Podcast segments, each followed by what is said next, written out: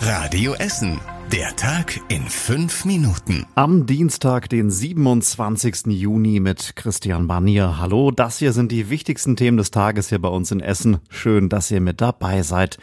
Der Polizist, der gestern in Borbeck bei einer Verkehrskontrolle überfahren wurde, hat uns heute natürlich weiter beschäftigt. Er ist immer noch in Lebensgefahr. Die Mordkommission ist bei der Arbeit. Es gibt auch schon erste Ergebnisse. Radio Essen Stadtreporterin Antonia Weiß mit einigen Details jetzt zum mutmaßlichen Täter und auch zu der Frage, wie das eigentlich alles genau abgelaufen ist. Bei der Verkehrskontrolle auf der Flurstraße ging es gestern wohl darum, dass der Fahrer nicht angeschnallt war. Das Unfallauto war nicht für den Verkehr zugelassen und hatte falsche Kennzeichen.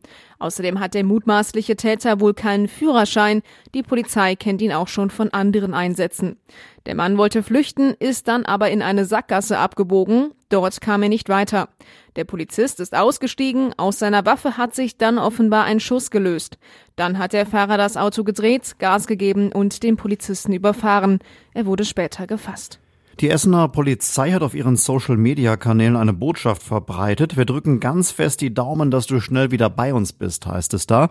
Und auch Oberbürgermeister Thomas Kufen hat sich gemeldet. Er hat mitgeteilt, wir stehen an der Seite der Essener Polizei.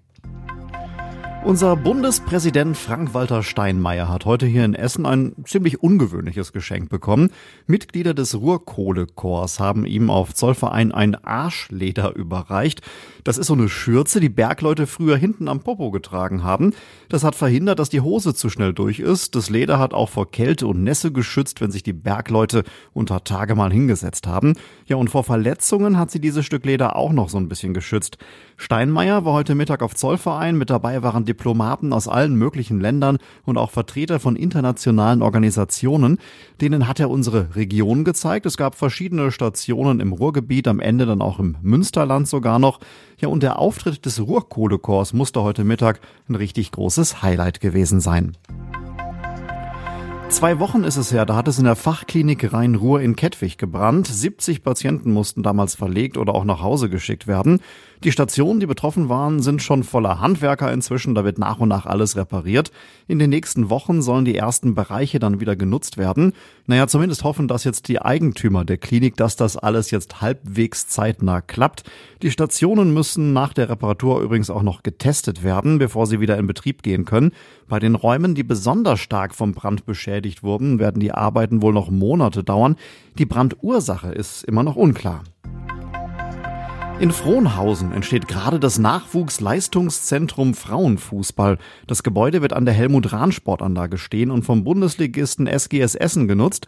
Es wird Besprechungsräume, Umkleidekabinen und einen Kraftraum geben. Bisher mussten die Essener Fußballerinnen an verschiedenen Standorten trainieren. Der SGS-Trainer Markus Högner, der freut sich sehr auf das neue Gebäude. Die Spielerinnen halten sich da auf. Das ist auch letztendlich gut fürs Teambuilding. Wir haben Schulungsräume. Vor allen Dingen auch können Spielerinnen, die verletzt sind, vor Ort trainieren, sind also ständig bei der Mannschaft. Der SGS-Trainer sagt aber auch, dass so ein Funktionsgebäude für einen Bundesliga-Verein eigentlich selbstverständlich sein sollte. Das neue Gebäude in Frohnhausen soll in gut einem Jahr fertig sein. Und das war überregional wichtig. Beim Heiz Heizungsgesetz gibt es tatsächlich eine Einigung. Wirtschaftsminister Robert Habeck ist optimistisch, dass das Gesetz jetzt schnell verabschiedet werden kann. Die Regierung hat sich darauf geeinigt, dass es zusätzliche Förderungen für Menschen mit kleinem Einkommen geben soll und auch für Hausbesitzer, die besonders schnell umrüsten wollen. Und zum Schluss der Blick aufs Wetter. In der Nacht regnet es hin und wieder. Es geht runter mit den Temperaturen bis auf 14 Grad. Morgen ist es wechselhaft, vor allem morgens können auch ein paar Tropfen Regen dabei sein. Wir sehen morgen aber auch die Sonne mal zwischendurch und es wird bis zu 23 Grad warm. Und soweit die Meldungen aus Essen von heute. Schönen Abend und danke fürs Zuhören.